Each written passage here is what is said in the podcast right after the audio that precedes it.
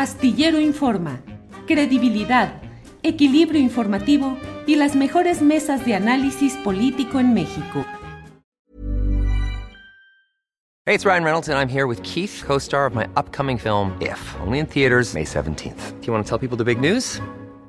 All right, I'll do it. Sign up now and you'll get unlimited for $15 a month in six months of Paramount Plus Essential Plan on us. Mintmobile.com slash switch. Upfront payment of $45 equivalent to $15 per month. Unlimited over 40 gigabytes per month. Face lower speeds. Videos at 480p. Active Mint customers by 531.24 get six months of Paramount Plus Essential Plan. Auto renews after six months. Offer ends May 31st, 2024. Separate Paramount Plus registration required. Terms and conditions apply if rated PG. I'm Sandra, and I'm just the professional your small business was looking for. But you didn't hire me because you didn't use LinkedIn jobs. LinkedIn has professionals you can't find anywhere else, including those who aren't actively looking for a new job but might be open to the perfect role, like me. In a given month, over 70% of LinkedIn users don't visit other leading job sites. So if you're not looking on LinkedIn, you'll miss out on great candidates like Sandra. Start hiring professionals like a professional. Post your free job on linkedin.com/people today.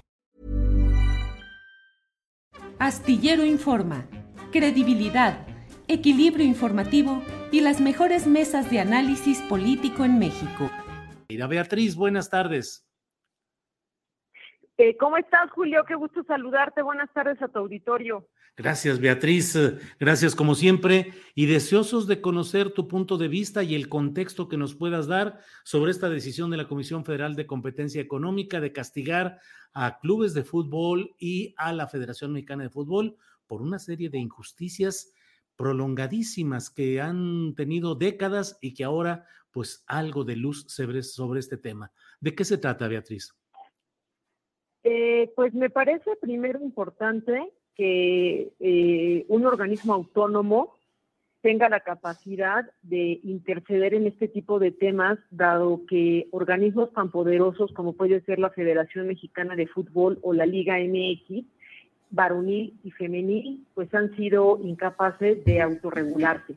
A pesar de que hay disposiciones deportivas, Julio, que indican, digamos, la manera como los clubes tienen que proceder con los futbolistas y las futbolistas, en el sentido de qué es un jugador con contrato y qué es un jugador libre, esto no se aplicaba en México. Y teníamos este famoso pacto de caballeros que aunque lo negaron, que aunque dijeron que no era cierto, pues no era otra cosa más que una práctica ilegal, eh, no demostrable en el sentido de que pues no hay un documento, no hay este, una evidencia palpable, digamos, que podamos tener sobre la mesa para que digamos que esto ocurría. Sin embargo, bueno, pues sabíamos perfectamente bien que esto venía pasando con los jugadores, ¿no? Un jugador, aunque fuera libre, es decir, aunque ya no tuviera contrato, no podía libremente contratarse con otro equipo si no tenía la venia del equipo del cual procedía. Y la parte de, del fútbol femenil es la que me parece más interesante porque es un poco lo mismo, ¿no? Una liga femenil que nace no por la conveniencia, no porque eh, la Federación Mexicana de Fútbol tenga, digamos, el ánimo grande por impulsar el, de- el fútbol femenil, sino más bien como un requisito para que México pueda cumplir con la, eh, el cuaderno de cargos que pide la FIFA para poder ser sede del Mundial del 2026. Entonces, pues al ser, digamos, una imposición de la FIFA, una obligación la Liga Femenil, pues los clubes de la noche a la mañana se amanecen con que tienen que mantener otros 18 equipos, ahora para mujeres, y lejos, digamos, de hacerlo eh, pues de una manera justa o pareja con el fútbol femenil, pues hubo un desdén, ¿no? A, a, a los futbolistas. Es decir, casi, casi te estamos haciendo el favor de darte un espacio donde jugar. Entonces, pues antes no tenías nada. Agradece que tienes esto y que juegues aquí, pues eh, no solamente no, no, este, no te vamos a pagar, o si te pagamos te vamos a pagar poquito. No con esto estoy diciendo que tengan que ser igualados los salarios eh, a lo que ganan los grandes futbolistas, más bien tendría que haber una repartición equitativa, ¿no? De los salarios, ¿no? En el fútbol mexicano claramente hay una inflación por estos salarios a veces hasta absurdos que cobran eh, algunos jugadores, porque no son todos, también hay que decirlo, y es una aberración que haya futbolistas, mujeres, que no estén cobrando ni siquiera lo más mínimo por desempeñar una labor como profesionales. Entonces me parece que aunque llega tarde en la medida, eh, está bien, Ojalá sea eh, de verdad que la Federación Mexicana de Fútbol, que la Liga MX tenga la intención de sí cambiar, de regular, de hacer un eh, reparto, insisto, más justo, más equitativo de los recursos que tienen, porque pues hay que decirlo también, Julio, si hay, eh, digamos, una maquinita de hacer dinero en este país, esa es la Federación Mexicana de Fútbol.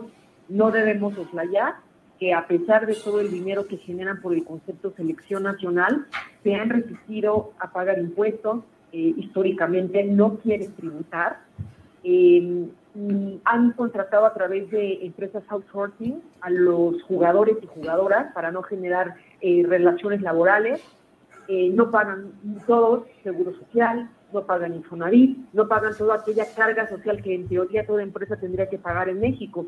Entonces, pues digamos que en una de tantas irregularidades que han venido cometiendo en la historia del fútbol mexicano, que comiencen a cambiar en estas, pues me parece eh, muy atinado.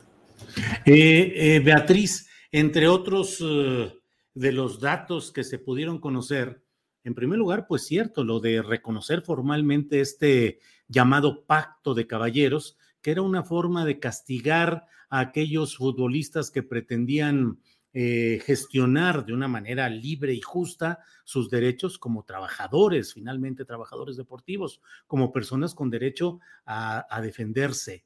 Eh, recuerdo que el propio Carlos Albert fue pionero en estos asuntos si no me equivoco, se cumplen 50 años o están por cumplirse del proceso en el cual él eh, presentó demandas también contra este tipo de acuerdos y de arreglos. Pero ese pacto contra caballeros ha sido una manera de complicidad entre los dueños de los equipos para castigar cualquier forma de asociación o de defensa de los futbolistas. Beatriz, ¿así es?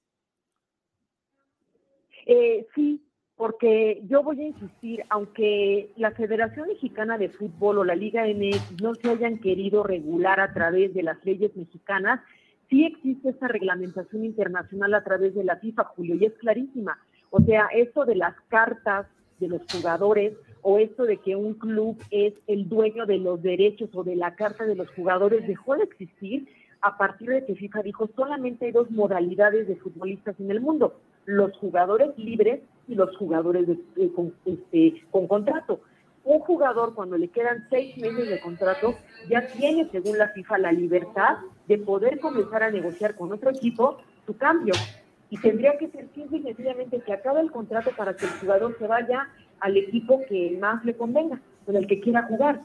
Y eso no ocurría en el fútbol mexicano por este pacto de caballeros. Los caballeros, entiéndanse, los dueños de los clubes del fútbol mexicano tenían que dar este permiso o pedirle al club al cual se iba algún pago correspondiente, que no, o sea, que tienen derechos de cobrar derechos de formación, o que yo tuve al, jugador, yo lo descubrí, yo lo escauteé, yo lo entrené, yo lo preparé, y cómo es que ahora se va a ir así tranquilamente. Este, bueno, pues es que así está la disposición el jugador o tiene contrato y lo negocias y lo vendes y te ganas una lana cuando el jugador todavía tiene contrato contigo, o no le ofreces ningún contrato, se queda en libertad y lo tienes que dejar ahí, dejar ir al lugar donde quiera, a, otro club del fútbol mexicano, a un club este, en el extranjero. ¿Me explico? Entonces, otra vez, lo malo es que cuando esos poderes se convierten en fácticos, porque eso es lo que me parece, Julio, el pacto de, caballeros al final de cuentas era un poder fáctico, no es la fuerza que ejercemos como organismo máximo del fútbol en México para decir quién sí se va y quién no se va. Y Rafael Márquez, por ejemplo, alguna vez llegó a decir, nos tratan como esclavos, somos unas mercancías, no tenemos la libertad de elegir a dónde vamos a jugar y con quién queremos jugar, porque un jugador este, tenga contrato y quiera irse, por ejemplo, a Europa, bueno, pues el, el, club mexicano lo tiene que negociar, tiene que saber cuánto, en cuánto lo vende, en cuánto recupera. Y esa inflación de la que yo te hablo también es grave, lo decía hace poco Javier Hernández a raíz de la pandemia, el chicharito, ¿no? este, los, los salarios exorbitantes que se pagan por algunos jugadores es una locura que ha generado esa inflación, donde tiene a un cúmulo de futbolistas, un grupito, que gana muy, muy bien, y tienes a un montón de jugadores que no ganan tan bien y que están a veces en condiciones similares a las que pueden tener las jugadoras de fútbol. Sí. Entonces, pues ojalá sea esto el inicio de esta recomposición, del respeto a la reglamentación de, la FIFA como organismo máximo del fútbol internacional y así de asimismo el respeto a las leyes mexicanas, porque me parece que ningún organismo deportivo, ni liga, ni federación pueden estar por encima de las leyes mexicanas. Entonces hay leyes laborales que se tienen que respetar, hay derechos de los trabajadores que se tienen que respetar y bueno, pues que comiencen, por ejemplo, con el fútbol mexicano a, decir cuánto dinero tenemos, cómo les vamos a pagar, que las jugadoras estén registradas ante el Seguro Social, que no les paguen outsourcing, que las jugadoras se quieran ir y que las dejen ir, porque la realidad esta es así, Julio. O sea, hoy una jugadora que quiere ir a un equipo, no la dejan que se vaya. la, la amarran, la amedrentan, se este, van y le dicen al otro equipo, si te advierto que no quiero que la contrates porque yo la quiero tener, entonces se queda por cuatro mil pesos. O sea, tenemos jugadoras que llegaban a un club ganando, por decirte alguna cifra, 15 mil pesos y se iban y cambiaban de club y les ofrecían cuatro mil pesos. ¿No? Entonces, ¿cómo puede ser que los equipos se conduzcan de esta manera, con salarios tan dispares? Y me da la impresión a veces de que la Liga Femenil existe únicamente solo para cumplir con el requisito de tener el Mundial del 2026 y que después pueden dejar morir a la Liga porque los clubes en su derecho pueden decir, yo no tengo dinero para pagarles a las jugadoras, yo no tengo dinero para sostener una Liga Femenil que no me representa un negocio, sino una carga financiera. Y eso, bueno, pues me parecería peligroso, ¿no? Que pues hayas generado una liga, la hayas este, sostenido cinco años y que después de eso digas, creo que ya no vamos a seguir con el proyecto, ¿no? Porque entonces pues, es un retroceso, ¿no? Estarle robando un espacio que necesitan las mujeres mexicanas para desarrollarse como jugadoras profesionales de fútbol, con todos sus derechos y todas sus obligaciones. Pues Beatriz Pereira, veremos eh, cómo se despliegan los diferentes eh, ángulos y consecuencias de esta decisión de la Comisión Federal de Competencia Económica que tiene estos eh, puntos fundamentales, lo del pacto de caballeros, que la verdad es que no tiene nada de caballeroso ese trato hacia los trabajadores, y por otro lado, esa imposición de topes a los ingresos percibibles por las futbolistas, por las mujeres futbolistas, eh, imponiendo topes que creo que eran originalmente dos mil pesos, luego creo que subieron a 15 mil en cierta categoría, en otra 500 pesos de salario mensual. ¿Por ahí andaban los, eh, los topes, Beatriz? Eh, o sea, de acuerdo a la COFESE, porque además hay que decirlo, Julio, ni siquiera lo sabíamos. O sea, tú les preguntas a las jugadoras y si es una jugadora del Necaxa te va a decir, pues es que aquí ganamos 3.500 y las mejor pagadas 5.000. Le preguntas a una jugadora de Tigres o de Rayadas y te van a decir, bueno, pues aquí este, pues la mejor puede llegar a, llevarse hasta 80 mil pesos, pero es una, dos, ¿no? Y tenemos también salarios que van a ir ahí por los 10 mil pesos. O sea, no está regulado, es, digamos, a discreción de cada club. ¿Qué nos viene a revelar lo de la COFESE? Bueno, que por lo menos sí entre clubes pactaron que iban a tener estos montos, ¿no? ¿Por qué lo hicieron? A lo mejor ellos pueden alegar, oye, en pro de la competitividad, porque fíjate que si yo pago muy poquito, por decir algún club chiquito como Juárez. Si yo pago muy poquito, este, pues voy a tener unas jugadoras que no van a ser tan buenas como las que pudieran estar compitiendo en Tigres. Entonces, en pro de la competencia de la igualdad futbolística, pues vamos a poner un tope. Pero pues, o sea, yo te puedo decir, en Estados Unidos, en las ligas como la NFL o la Major League Baseball, ponen topes eh, porque pero ponen este, multas como el, impuesto del lujo que se llama, si los Yankees tienen una nómina que supera el tope que es, por decir algo, 100 millones de dólares en todo el equipo, bueno, vas a pagar una multa por tener un equipo más caro que los demás. explico, pero aquí que el tope sea para abajo, este, bueno, pues a lo mejor tienes que, que decir cuál es lo mínimo que tiene que ganar una jugadora profesional por desempeñar su labor. Y si es menor de edad, ¿cuánto le vamos a pagar? O sea, lo que no se vale es que tú como futbolista profesional, aunque seas menor de edad, tengas que regalar tu trabajo, porque entonces, pues eso es un, no sé si, ¿cómo lo llamamos? Explotación, esclavismo. En este país y en todo el mundo, las personas que generamos un trabajo tenemos que ser recompensados por nuestro trabajo. No me puedes hacer el favor de darme unos guantes de portera o un uniforme. Claro, Más allá del salario, si brincas esta parte del salario, hay otro montón de condiciones que dice que no solamente no es el salario, sino que una futbolista profesional en México no está percibiendo en equipo, equipamiento deportivo, en uniformes, lo mínimo indispensable que necesita para desarrollar su profesión. Entonces, qué bueno que, los clubes le dieron esa información a la COFESE, qué bueno que la COFESE lo hizo público, porque ya podemos dimensionar de mejor manera de qué tamaño es el problema a resolver. Ahora, ¿lo van a querer resolver?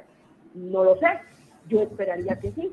Yo esperaría que la federación, yo esperaría que la liga, que tanto han cacareado, que la FIFA la reconoce y que los cuatro años que tiene la liga tienen un montón de millones de seguidores en redes sociales y que la gente que la ve en la tele es un montón y que la gente que va a los estadios o iba antes de la pandemia también es un montón. Bueno, pues entonces si están teniendo todo eso, la liga tiene que crecer a la par.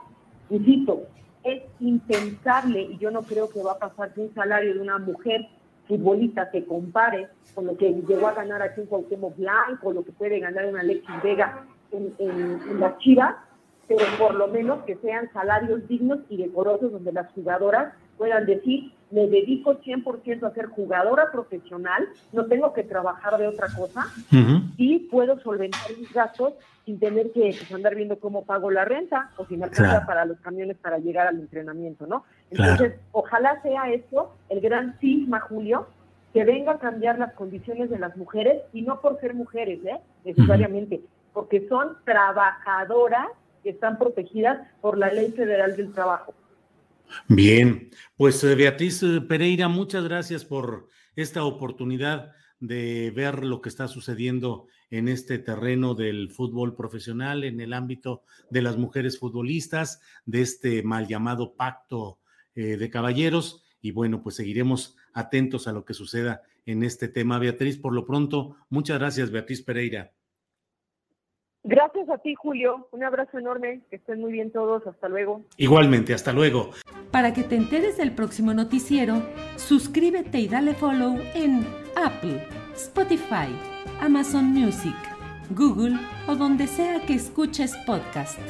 Te invitamos a visitar nuestra página julioastillero.com. When you make decisions for your company, you look for the no-brainers. And if you have a lot of mailing to do, stamps.com is the ultimate no-brainer. It streamlines your processes to make your business more efficient, which makes you less busy.